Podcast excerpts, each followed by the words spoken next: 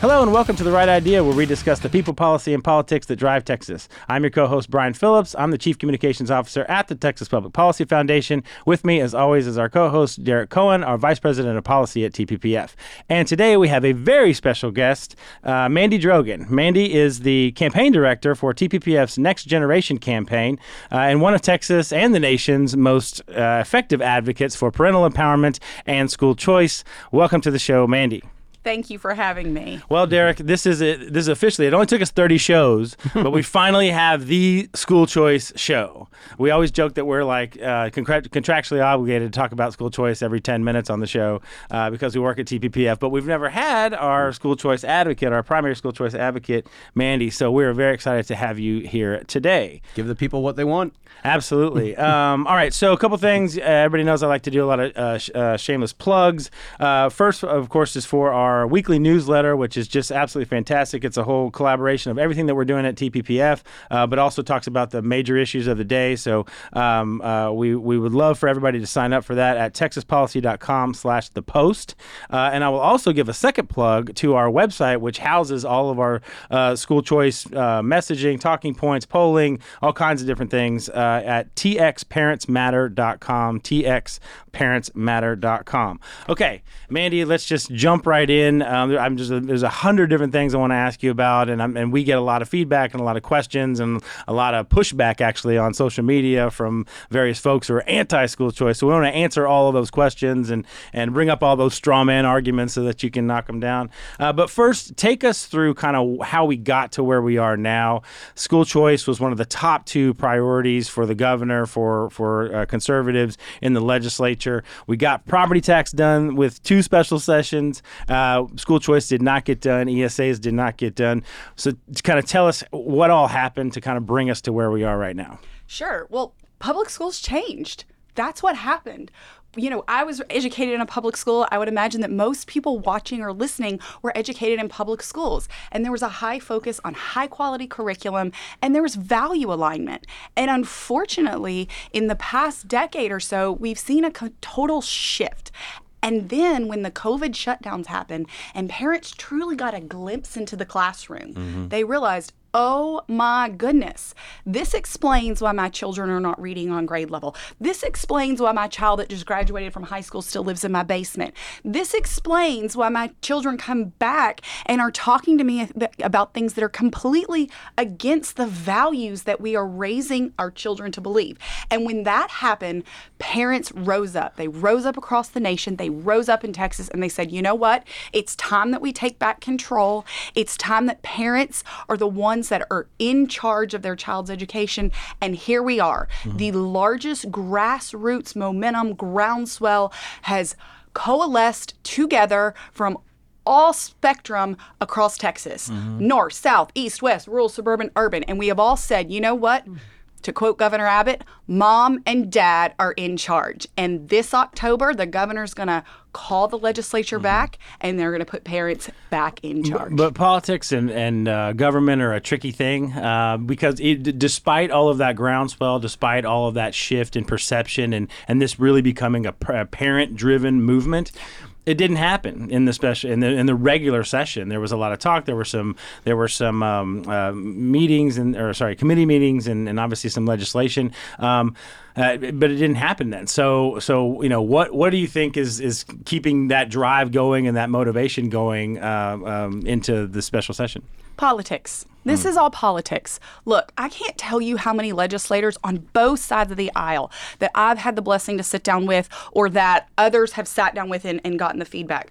Look, we we know that this will benefit all of Texas. I'm talking all kids, including in the public school. We know this. Mm-hmm. But the politics comes into play. Look, one of the largest political players in Texas, well, it's a lot. It's a whole cabal of education profiteers, education unions. Let's talk about American Federation for Teachers. It is run by a lady out of New York called Randi Weingarten. You don't know who she is? I highly recommend you Google her. For just quick, uh, uh, Mike Pompeo, who used to run, was the Secretary of State, called her the most dangerous woman in the entire world. Mm. Why? Because she is highly effective at messaging and lying to parents and foregoing and forsaking the responsibilities in our classroom.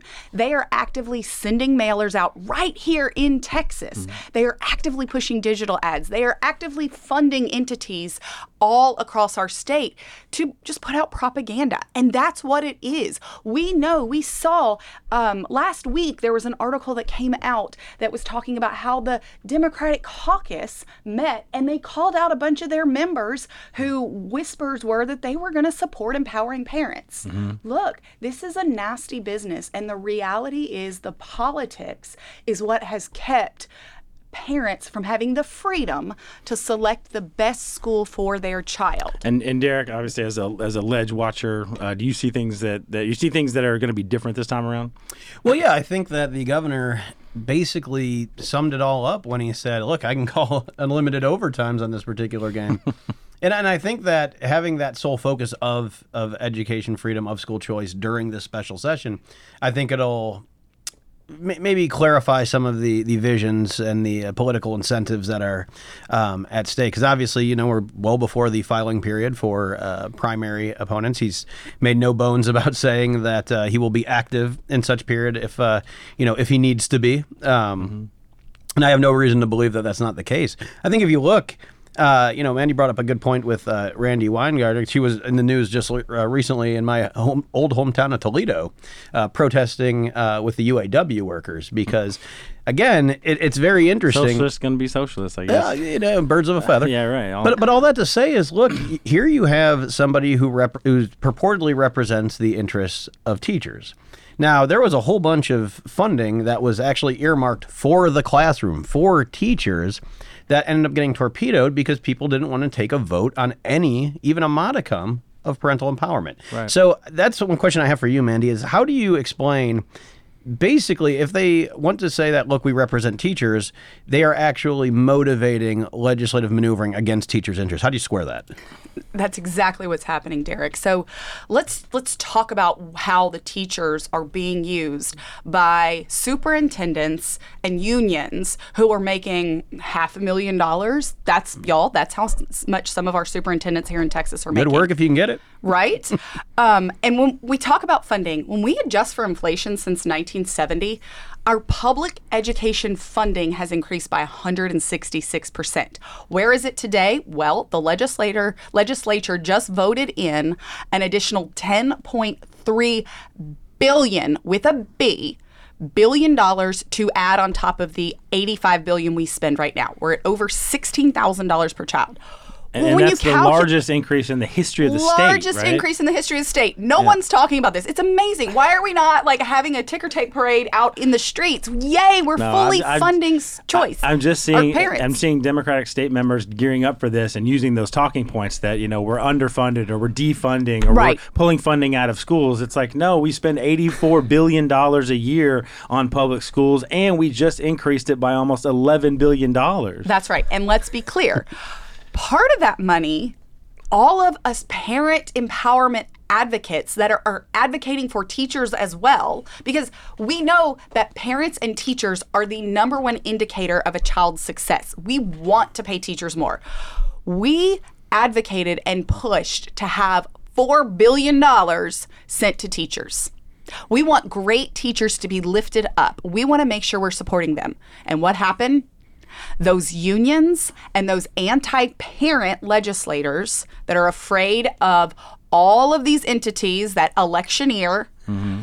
they said, no, we're not going to do that because there was also a provision in the legislation, this was HB 100, mm-hmm. to give parents choices as well. So they're making the choice that when it comes to what what would you, you know uh, you, they say we're underfunded, they say we need more money, but they're willing to forego that money if there's some modicum of choice or more control over a child's education in the bill. They uh, must protect the precious. Well, that's what Yeah. it is. Right. So there it's you not go. about the it's, money it's, then. Not, it's not about the money. Yeah.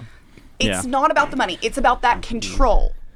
So as much as as much as we could sit here and talk about the politics, this is the right idea. Yes. So we need to talk about ideas. Um, but this is, I think, this is actually one of the more important um, a- aspects of this debate. Is what is the idea? What is the policy? Now we don't have a piece of legislation sitting in front of us, and so things could change. Um, but what do you suspect uh, mo most likely would be the vehicle for school choice uh, in the special session? Great question. Education savings accounts is what the governor and so many leaders in the House and in the Senate and the lieutenant governor and the senators, Senator Cruz, Senator Cornyn, that's what they're all advocating for.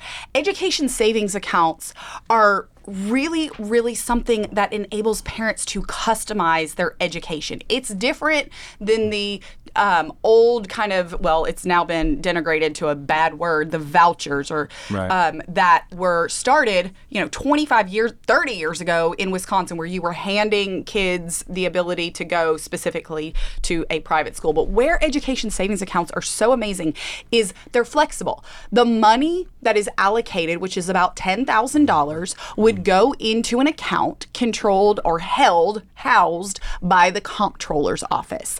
And then parents can direct that funding to whatever educational resources will best educate their child. So, yes, it can be directed to an accredited private school for tuition.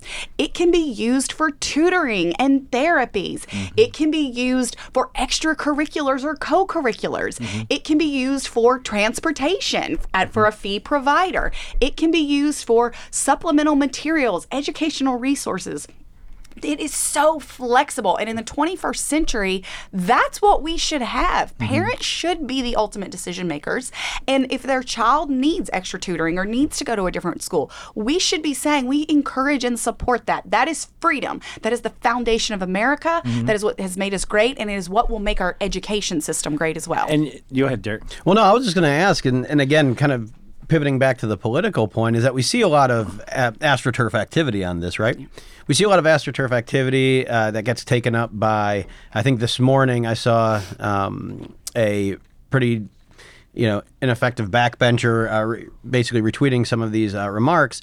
But essentially, they're trying to coalesce the or align these coalitions based on some form of you know some form of, of commentary, whether it's you know religion and all that. You know, we saw out there. You know, again, I mentioned AstroTurf, so I got to shout out uh, Pastors for Texas Children. Um, but you see them out there basically, again, obviously misleading with the whole voucher remarks, but also really taking some pretty and I, and I dare say unchristian, uh, you know, accounts to defend the institution of public. Well, it's public school districts, not not even public schools, and so that's one of the things that I don't understand where it's coming from. I understand, you know, the AstroTurf process. I understand all that stuff, but why specifically are we don't even have like a two order a, two order effect here? It's basically, you know, a place with a, you know actual teachers union uh, employees on its board, and then taking you know the word of God to use to beat beat up people that want to actually improve people's outcomes and maybe even see, uh, you know, I would say flourishing within private schools, but schools more generally. So charlatans have routinely used the word of God to try and distort his message, which is individual freedom, personal responsibility, and parental rights. And that's what these, like I said, charlatans that are funded again by these nefarious unions, by the way, are doing. They are taking the values that Texans hold dear and they are perverting them. And so that same group that you're talking about, they posted something saying, "Well, Baptists don't support this," and I there's just sit there and I was like, Dr. Robert Jeffress just uh, it was on a call with the governor with faith leaders from across every demographic, every denomination. They're going saying, the no "We real support Baptist this," route? right? Yeah. and the same time, I click on their little piddly website, and I'm like, the first article I see is a question of is Greta Thunberg is that Yeah, whatever Gre- that that girl? Greta. Yeah, the yeah. Greta girl. Could she be a prophet? Yeah. What? Yeah. It was bananas. So, anyways, look. Well, the and- and- left and, and- Marxists have done a great job at co opting the values that have made America great the Mm-hmm. love of country, faith and family and they've used our values against us and that's what they're doing so those groups those after church groups they're all charlatans it's nonsense Well, uh, wow, Greta, Saint Greta, that's a that's a new one on me. We should have had her on. We should have had her on for uh, the Jason interview. Yeah, for sure. Uh, give us your commentary on energy as well. Um, you know, what I, I do do want to get back to you know the the difference between ESAs and vouchers. I think you made a really good point uh, there. I think that's something that a lot of people don't understand because the media will use them interchangeably as though they're the same thing, and it's not. I mean, it's like calling baseball football. Okay, they're both sports. They have roughly the same people on the same you know on the on the field at the same time, but but they're completely different. They're they're completely two different things. Um, as you mentioned earlier, the the old voucher was you know was literally a block of money that went to a private school, and that was it. ESAs are much more flexible. It's funny we have polling. We actually polled, um, uh, as you know, we, we polled uh, school choice opponents, right? People who said you know I don't support that. I you know support public schools or whatever. When you explain to them, when you actually give them the truth about what ESAs do, a third of school choice opponents actually support ESAs, uh, which is of course the thing, the the vehicle that that we'll be uh, debating um, next month. One of the one of the I think to some degree legitimate criticisms of ESAs. I mean, you talk about having this account, you're talking about this money. Immediately, people think, "Oh, is this cash? You know, how does this work? What is somebody? You know, we, we see the the problems with people using you know welfare money to go buy you know alcohol or cigarettes or something like that. Sure. Well, uh, there's uh, there's got to be protections here, right? So, what kind of accountability uh, or do an oversight essentially will will uh, the various entities have, TEA or the comptroller or whoever, to make sure that those monies go to approved uh, uh, pr- approved items? Great question. Okay, so let's start with the fact that 31 other states plus the District of Columbia have some form of private school choice. That's where money is allowed to be used at the parent's discretion. Some older systems are straight up vouchers. The new model of education savings accounts, because it provides that flexibility, has taken off like gangbusters. Look, we're seeing it's called universal school choice or universal education savings accounts mm-hmm. that we've seen in Florida and Arizona and Arkansas and Iowa, and, and the list goes on and on and on because it puts money into an account. Now, let's talk about that, not into a parent's personal bank account. We're not just throwing money into a personal bank account. This has been done, and we've actually done it here in Texas. Listen, So we already have a program We have a program here in Texas, and let me tell you how fantastic it's- it's been. So when the schools shut down for COVID, and some of our most vulnerable and disadvantaged students are special needs students, they were unable to get the services that they need to mm-hmm. keep progressing. Let's not even talk about how bad it was for so many kids learning virtually. Let's talk about these students that needed really specialized assistance with, through mm-hmm. an IEP or 504 or whatever it was. Okay, those kids, the governor in his wisdom said, wait a second, these kids are struggling and they're not getting help. He created a program called the SSES, mm-hmm. the Supplemental Special Education Services Program, and it gave $20 million to parents in the form of grants $1500 grants for public school parents to go get the help that they needed that the public system was not providing. Y'all it was wildly successful. It mm. took off january 11th it was almost completely exhausted within about six weeks. And the legislature went oh ding ding ding. This is No really surprise. important. Let's create a law and let's make sure that parents have this. So all of this the there was there's a company, there are several companies, they are called education administration organizations. They partner with the comptroller's office to make sure money goes into the account and it is directed to approved goods, services and or accredited schools. It's been successful. We've done research on it. It's oversubscribed. They've appropriated more money. It is so beneficial, and we And have no not found stories? any. We have Yeah. not found one case. There are over seventy-two thousand families that have had access to this form of school choice, Mm-hmm. and we have not found one case of fraud or abuse. Not one. Um, there, How am I supposed to follow that up? no, and I, but yeah, I mean, you bring up you bring up a very good point. Uh, not only the need for the SSES, but just you know, just anecdotally, I can tell you, you know, I've heard nothing but positive things about it because it had that obviously a very pronounced need, a need that was being addressed by public schools because after all, we don't. You know, we don't hate public schools. Right. You know, we just think they could be more officially administered uh, in this particular way. And the parents loved it. The parents absolutely loved it. So that's one thing that I will draw an underline for going back to, or kind of on that point, one of the strawmen that we see a lot out there is, oh well, this is just you know you're trying to hasten in uh, the Handmaid's Tale so people can take all these uh, all this public money and go to a uh, you know a private Catholic school or, or whatever the case might be. What do you how do you respond to that?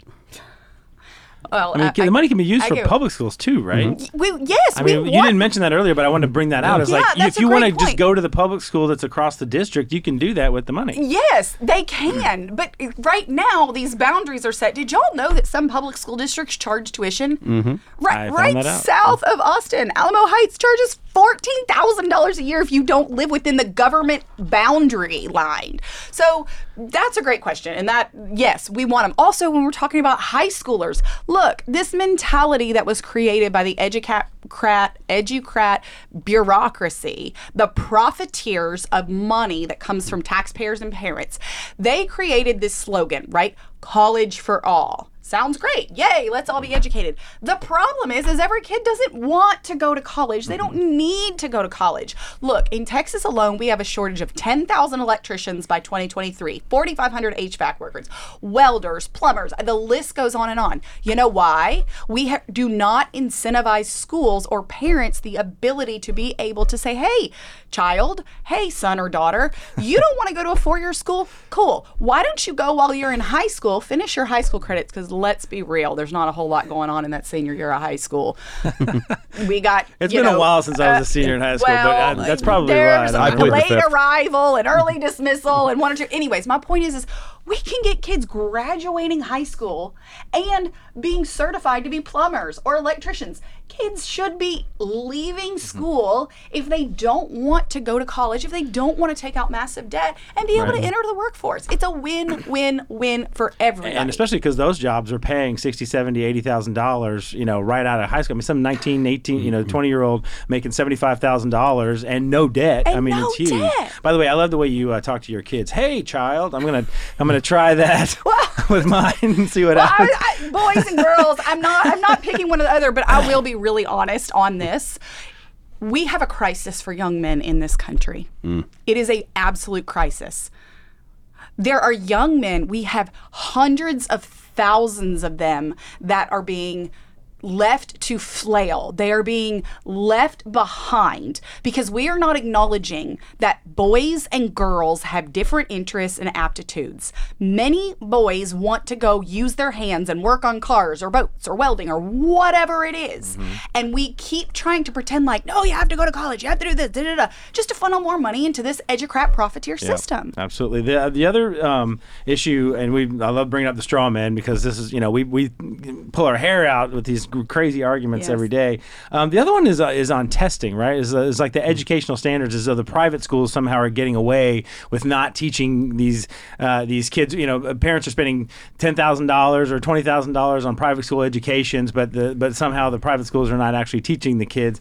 Um, and so there's this there's sort of this ridiculous, not even straw man. It's more of a ridiculous argument that the private schools aren't going to be uh, accountable for the quality of the education um, that that they provide if if they're if you know if kids decide to go there instead of the public schools. Y- your thoughts on that? Great. So let's be clear. Accredited private schools all take it's referred to as a norm reference test. There's a little less than a dozen of them. They're taken in Texas and all across the country. Y'all, these are the tests like the MAP test or things like that that actually tell parents where their kids are. These are taking place in mm-hmm. all of our accredited private schools. It's mm-hmm. part of the process of being accredited. Y'all, if parents are spending their own money, let me tie in another thing. The average private school in Texas costs about $9,300. dollars mm-hmm. The governor and I went to a school in Corsicana that operates on Humble brag, by the way. Did you see how she did that? you know, I'm just the gonna- governor it's- and I Well, just rolled he's in. been on a mission to educate Absolutely, yeah. Mm-hmm. families. He has led this mission. And we went to a school that operates off of it's called a love offering. A love offering. The parents say this is what we can afford. That's, It's amazing. There's a school called the King's Academy that we went to in inner city Dallas a year ago. 100% scholarship, inner city, low income, primarily minority kids. Look, The reality is that parents are sacrificing because they want to make sure their child has the best opportunity Yeah. at a strong future and to launch and be successful and happy in But in terms of the, the quality of the education, Derek, you know, one of the, the the to me the fatal conceit here on this whole on that whole straw man argument is that if you let's say you send your kid to private school until they're in third grade, and mm-hmm. then you decide you want to send them to the public school in fourth grade, they start in fourth grade because the public school recognizes and takes and, and officially uh, takes all the credits that Yep. they earned in those three years over. They don't start back in second grade or, or whatever. They accept that they are that they're at a fourth grade level. They wouldn't do that if they thought that the, the that the education was was subpar, that they're not taking the right tests or whatever. Well, no, I want to jump in on that because I think that you're you're approaching a very important topic and one that again when we see uh, less than truthful uh, admissions from from the other side on this is essentially that oh well school choice doesn't work right like so in other words being able to diversify the suite of educational services that any given child has an ac- access to is either a push or a net negative for uh, that child how do you respond to that? Because that I, I mean I don't even know how to phrase that into a uh, a, a point a leading question because it's such a ridiculous statement. It is. I think it's well known and accepted that private schools tend to outperform or do outperform their public school counterparts. Let's get real. In fact, there was a recent study that found that if you if the Catholic education, if Catholic schools were their own state, they would rank number one in the country. In education, in education. That's right. So okay, so let's just get that out. Like the quiet part out loud. Like, come on, y'all. yeah, this right. is this is the reality. It's why people sacrifice to send their kids to schools because Yeah. they want that high quality education. Let's also talk about the fact that TEA Mike Morath came out and said. Only 19% of the curriculum in our public schools are on grade level. That is a crisis of low expectations. So the expectations. Not the performance, the curriculum. the So curriculum, 80 but, that- but that ties into the performance, and this is really, really Well, let me just let me just make sure everybody understands the problem. The, the materials that the kids are receiving, so the books and the lessons and all that kind of stuff, eighty percent of what they're being given by the by the teachers is not on is not up to career or is not up to standard. That's correct. And then oftentimes it's dumbed down because there's this, oh, they can't do it. That's why you see this argument over ah. accountability and we should factor in all these. Cl- we, eh, eh, pa- parents just want to know can their kids read or mm. write? Come on. Yeah, yeah, yeah. That's a fact. So, but but let's look at those kids that are most disadvantaged. Let's just take a look at what's gone on around our country. I like to point to Florida for an example.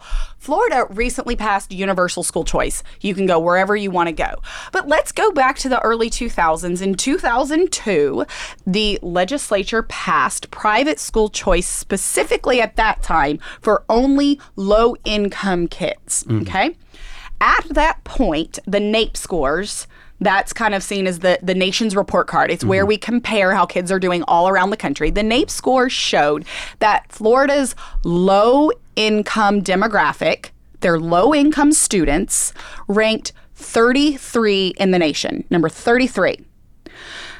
Private school choice passed. It was implemented in 2003. And by 2019, Florida's low income demographic ranked number one. It still holds the number one place in our country when adjusted for demographics.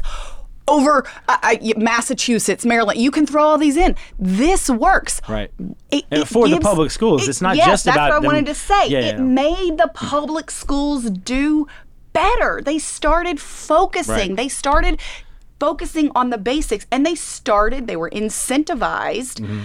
because they knew that a child could leave. And that's where you see the entire system get follow better. up on that, and then I'll get to your uh, point, Derek. The, the the interesting stat that I heard just to wrap that up the other day is among the 100 top ranked U.S. News and World Report top ranked public schools. If you count them all up, the state with the most schools on there is Arizona, That's which has universal school choice. That's Number right. two is Florida, That's which right. has universal school choice. So whatever you say about you know what it does to public schools, whether it makes them better or you know whatever it is you're cherry picking, whatever, The fact is, it certainly doesn't destroy the public school system. No. The best schools in the country are in places like Arizona. Public best public schools in the country are in places like Arizona and and, and Florida That's that have right. universal school choice. Sorry, That's right. Derek. And and so just re, re- you know again revisiting the the coalitional aspect. I don't want to make it sound like I'm, I'm drilling down on this, but it's like we have you know we at TPPF have been you know uh, school choice advocates since 1989. You know many of many of my policy staff uh, are not as old as our campaign to to uh, increase uh, school choice. It's- What I don't, what I don't know if that's a if that's a good thing or a bad stat to use, but we're, we're, we're finally there. so, finally yeah. Yeah. But persevere, That's ladies right. and There you gentlemen. go. Persevere. Perseverance in the race of life. I don't know what you're talking about. It was actually freedom. just a compliment to how uh, the quality of our uh, of our uh, staff. Well, I'll, I'll take that. Yeah. We- finally, we got the right. Yeah, staff. comms guy, that's blocking bridging. Come on. So, no, no. But, but what reason I want to ask though is again, if it's taken so long here in Texas, but you know, in Florida it went. You know, I'm not saying that it was an easy lift in any of these states that it went through, but it taken so long here in Texas. You know, Florida universal, Arizona universal, uh, Iowa would like to put a pin in Iowa. Um, I, Iowa is you know went a, a very aggressive uh, school choice route what's you know what's the difference between Texas and all these other states um, you know that have pre-existed? So there's a couple things. Number one, we have over 1,200 school districts. That means we have over 1,200 public school superintendents, assistant superintendents, other administrative bloat that they waste money on. I, but mm. but those people want to maintain that control. So that's number one. Number two, we're Texas. We are the leaders in this mm-hmm. country.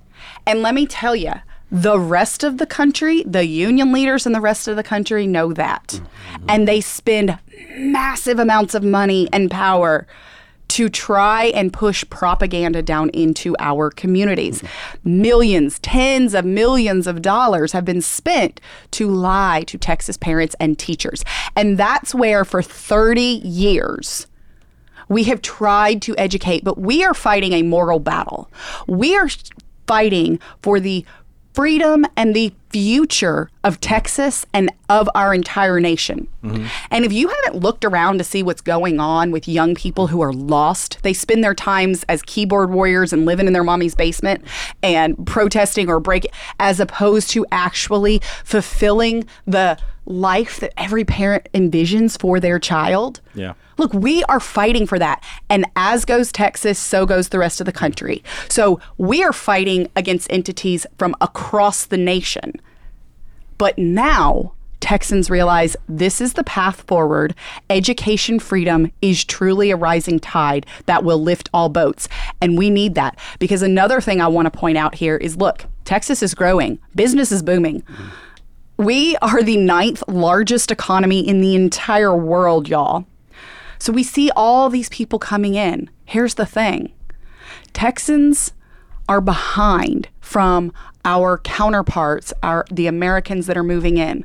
Recent data just showed that those that are moving from out of Texas into Texas have two times as many post secondary degrees and certifications. That means they're taking jobs away from my kids and yours. Yeah. If we don't fight to make sure our kids are on solid ground and well educated, Those kids are getting better education really important. other states, and then coming It is, and, then they come here because we have great policies because we do support freedom, Mm-hmm. but we cannot continue to let our own children suffer. Yeah. Well, I want to get um, shifting gears just a little bit. You started to mention I want to get to the funding issues as well, um, because there's a lot of misinformation and misleading information about there about how much we spend money on. Now, I don't want to get into a debate about whether we should spend more, whether we should spend less, or whether we spend the right amount, um, you know, or what's funded or underfunded. I just want to get to the facts. I just want to get to like what is the what are the actual numbers saying? We get this information from TEA, the Texas Education Agency, which tracks all of this. Now, the one number that's out there that's always being pushed by the left uh, to demonstrate that we don't, you know, give enough money to, to kids is is six that is that we only spend six thousand dollars per kid uh, in public schools, uh, and that that puts us in the bottom ten of all public education spending. I'm assuming that's not correct. That is so. a fabricated number. That is so not correct. Let me just give you an analogy. That would be like going in, to a restaurant and ordering a hamburger and then bringing out a raw patty and being like, There's your hamburger. Yeah, this is all we pay for. This is the- all it is. Like, yeah. come on. The, the, that's the basic allotment number. That is a number that we start with. And then we start saying, okay, let's add in rural district wait They're weight. They're called weights. It's it's additional money, y'all. That's what it Additional is. money, let's add in rural district. Let's add in mid-size. Let's add in low income. Let's add in special needs. Let's add in this. Let's add in that. Let's add in da da da da. da. And where do we come? What does our burger look like when it's been cooked and has ketchup and mustard and blue cheese if you're me and what do you, whatever on it? What does it look You're like? customizing your it's hamburger. a sixteen thousand dollar hamburger, y'all. I mean, that's that's what we're doing here, or or what? I saw somewhere in New York put like gold flakes or something on it, and and it was like a five not, hundred dollar. we're not going to let you get away with the blue cheese stuff, though. I mean, are, are we, Oh, it's you're so really going to stand for this, Brian? It's so good. You're not stand for Anyways, blue cheese. No beans in um, our chili, no my blue cheese in our hamburgers. But my point is New is opera just dropped. that that number again, it's part of the deception. Yeah. It's part of the lie. So in the uh, so TEA has a very you know easy to use website. You can find the information. I link so to easy. it all the time. Like Right. here it is. Here's the number. So that's the number. Is, is it's over sixteen thousand. So they're literally leaving out more than half of all the money that we spend on public education and using that six thousand dollar number. And even if and even if you take out buildings, right, like facilities and things like that, okay, that's not in the classroom. You still get to twelve thousand. So you're still talking about the numbers actually double what they're claiming uh, that it is. And of course, all of that information is available on TEA. Now, whether it should be twenty thousand or fifty thousand or whatever, we can have that debate over that. And that, and then, fran- frankly, we want to have that debate because that's about what do we spend the money on, which which is of course one of the debates they don't want to have because because to your point, there's all this administrative bloat. Um, and one of the things on that I wanted to mention earlier was that there actually was an amendment because we know that there was an amendment during the regular session to require half of all of the new money to be put into schools, whatever that means, into the classroom essentially, to require half of all of this money because that's one of the things that they say uh, we don't spend enough money on. Guess who voted against that amendment to require half of all spending? All of the people that oppose school choice. So, uh, so again, one again another point about it's not the money. No, and let me be clear when we talk about that. That gives opposition to parental empowerment the narrative that they need. Oh, those people don't, they just don't want to give teachers pay raises. Y'all, we're building $35 million football stadiums. I love Friday nights. I can't wait to go tailgate tonight with the governor sharing the good news about education savings accounts. But let's be clear. If you are in a district where over half the kids cannot read and write on grade level, and that is your priority, mm-hmm. you've got your priorities wrong. If you are in a distant district that is building a water park, On your school property, La Joya ISD, I'm looking at you.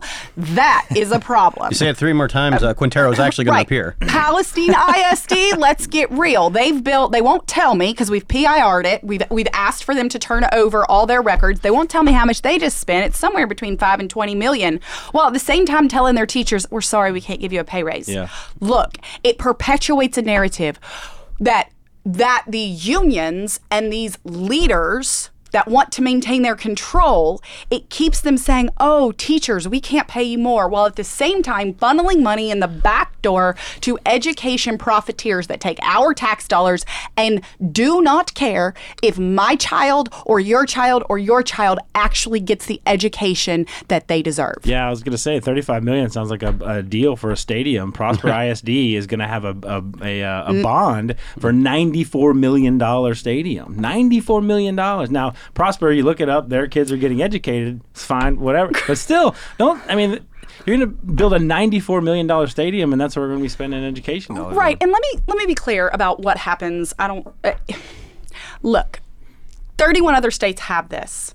The highest take up rate in the entire country, take up rate is how the percentage of parents that say, you know, I need something else. I need something else for my child for one reason or another. It's five and a half percent. It's in New Hampshire. That's it. It's not there's not some mass exodus. We're not destroying a system. And let me talk about who these parents are. Let me talk about Christy from Conroe, who came up to me crying because her special needs child had been abused and the system is actually having to pay for her to her child to go to a private school because they failed him. She cannot talk about it because she was put under a non-disclosure agreement and they will not give her child the services they need. Let me talk about a mom, I won't use her name, from I'm going to say Jadine's district who reached out and said, "My daughter was a swimming star at the high school here. She had a phenomenal career in education athletics at the public high school. I love the public school. She said, My son has Asperger's. He was bullied to the point of hanging himself. And I showed up at the hospital where obviously they had gotten the neck out. He survived because her husband found him. And I had to I had the resources to put him in another school. But a lot of kids don't these stories are real. Mm-hmm. These parents that need something else, whether it's because their child is bullied, not getting the services they need, these are real.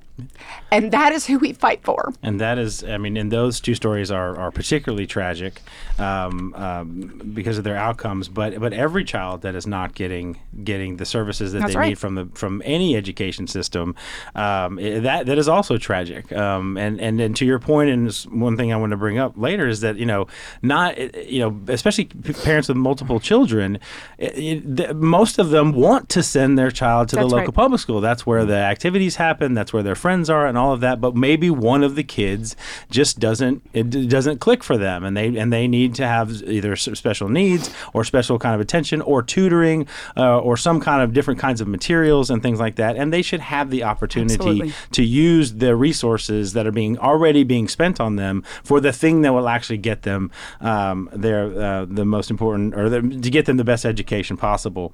Um, well, we're, we're coming to the end of the show. Um, anything else you want to hit, Derek, uh, before I move on to the the? I'm gonna I want to make sure people can get involved because Yes. obviously you know you're very passionate about this. We at TPPF have been working on this for 35 years.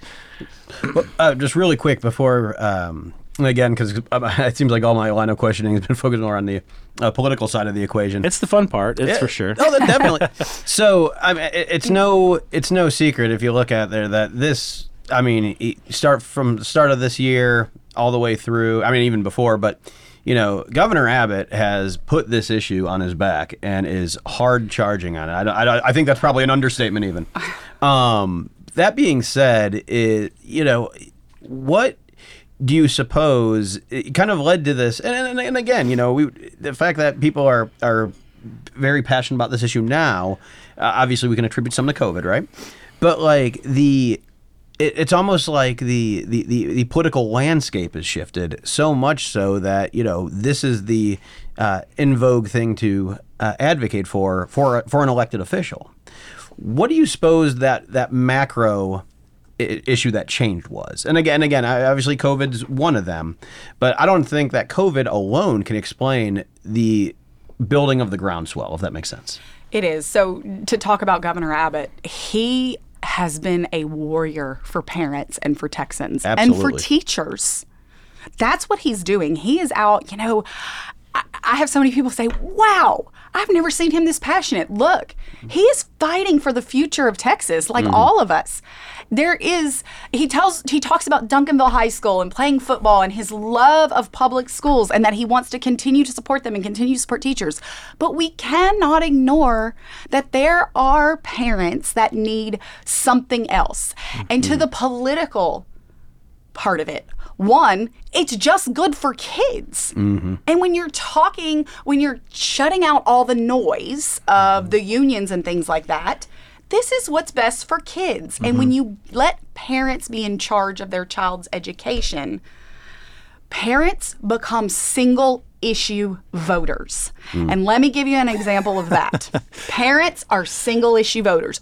We do not care. I mean, of course, we care about other things, but we don't care about anything more than our own children. Mm-hmm. Look, I love my child more than anybody in this room, anybody watching, anybody in this world. And I would die for them. Something happened the first moment I held my baby. Mm-hmm. And every parent has that and they know that and they become single issue voters. So let me go back to Florida once again. Look, when Governor DeSantis was running in Florida, school choice had been there. It was there.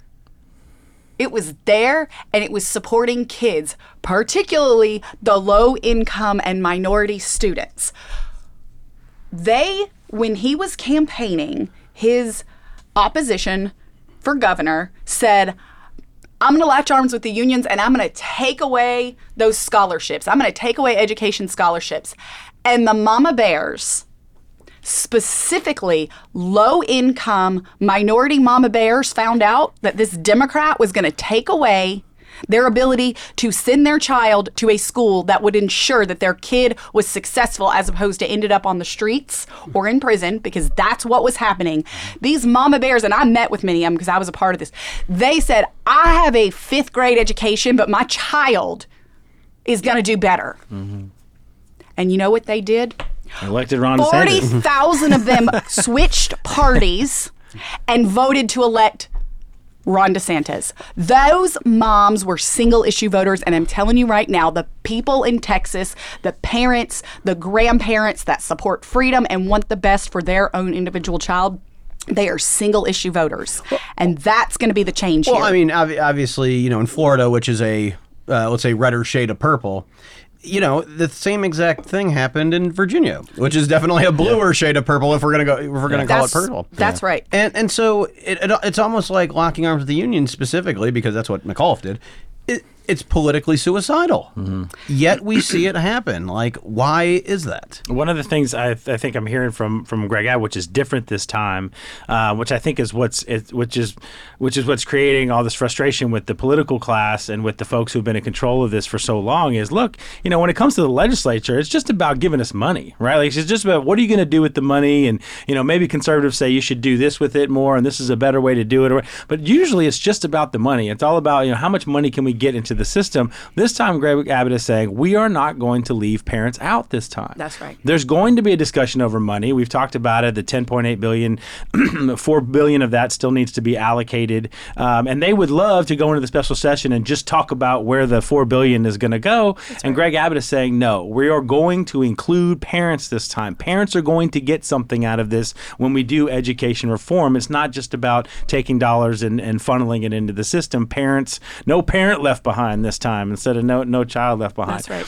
Uh, but uh, speaking of behind, we're, we're getting behind on some of our, but this is the school choice show, and this is the you know this is the one that we we definitely can invest the most time in. The last thing I want to do is if you have any you know advice for folks if they want to get involved uh, during the special session and what they can do, if there's any events or any things that are coming up that, that we need to promote uh, to get people to go to. I know the governor is going to be on a tailgate tour and those That's kinds right. of things. So how can people get involved in you know either getting out and about or even just from their couch or their computer? How can they how can they support that? Sure. So txparentsmatter.com. That's txparentsmatter.com. And you can go to the take action button and you just enter in your address. We don't keep the information, but it tells you, it's just a finder, and it tells you who your legislators are, your senator and your state rep. And you can go there and you can click on it, and it automatically brings up information and a teed up email, tweet, or phone number. All of that is there to make it easy. And they do listen. You asked why we're here. We're we're here because the governor is leading this mission to empower parents and we're here because parents are calling and emailing and saying, "Representative so and so, stand with me. I can love and support my public schools and I can love and support each individual child and want their parents to be in charge. Mm-hmm. It's not this this narrative that you can only do one or the other. Look, we can walk and chew gum at the same time. Yeah. We can give the largest education funding increase in the entire state Yep. history. And we can say parents should also be the decision makers and have access to education savings accounts. So txparentsmatter.com, take action. There's also lots of information there about all the accountability mechanisms, the legal protections for parents in private schools. How does this impact them? What does that look like? Um, what are public school options? How are you know magnet schools and charter schools and what's going on there? All that information is there. Then we're continuing the Friday Night Lights events. We are headed tonight. I'm about to hit the road to Dallas. We're so excited. We're going to First Baptist Academy there in Dallas. They're pe- playing. Um, Mercy Culture Prep out of Fort Worth. It's going to be a phenomenal event. The governor's going to meet everybody. We're tailgating. He's flipping the coin and crowning the homecoming queen. And it's just going to be a big deal. We're going to celebrate the fact that here in Texas, Friday Night Lights is a part of our culture and we love it. And if that's at an awesome public school in Duncanville or Conroe or McAllen or wherever, fantastic. If that's at a private school at any of those, fantastic. Mm-hmm. Parents know best. Yeah. Get involved, call your legislator, and together we'll put Texas on a path to not only be the freest and the most prosperous, but we'll be the best educated state in the union. That's another one of my favorite fun stats. Is uh, um, we look at the top 50 best high school uh, football teams in the country as ranked by High School America. Yeah. 34 of the top 50 are in school choice school choice states. So school choice does not ruin football as we as we've talked about in the past.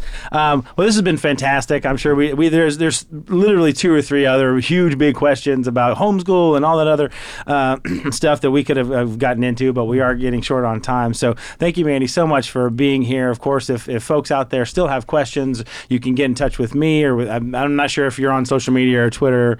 Um, I'm not. I have. yeah, avoid all that. You're a good example to your kids, that's for sure, for doing that. But uh, but Derek and I, unfortunately, are, are on there, and so you can find us at uh, Real B Phil and and Cohen at TPPF uh, on on X or Twitter or wherever the hell it's being called these days. um, you can find us there. If you have more questions on this, of course, our website uh, is a good place for that. Um, you, I mean, it, all that information and research is all there, and we're constantly and we're going to be you know a big push. So if you follow our various social media channels, you'll see all that information. Um, and if you have any other questions, please, we're happy to answer that. We probably have one pagers for literally everything that comes Everything. up. uh, so we really appreciate it, Mandy. Thank you for being with us Thank today. And as always, uh, thank you for listening. Thank you for watching. We love your feedback. Hope to hear from you soon. And as I always like to say, do good and suffer the consequences. We'll see you next time.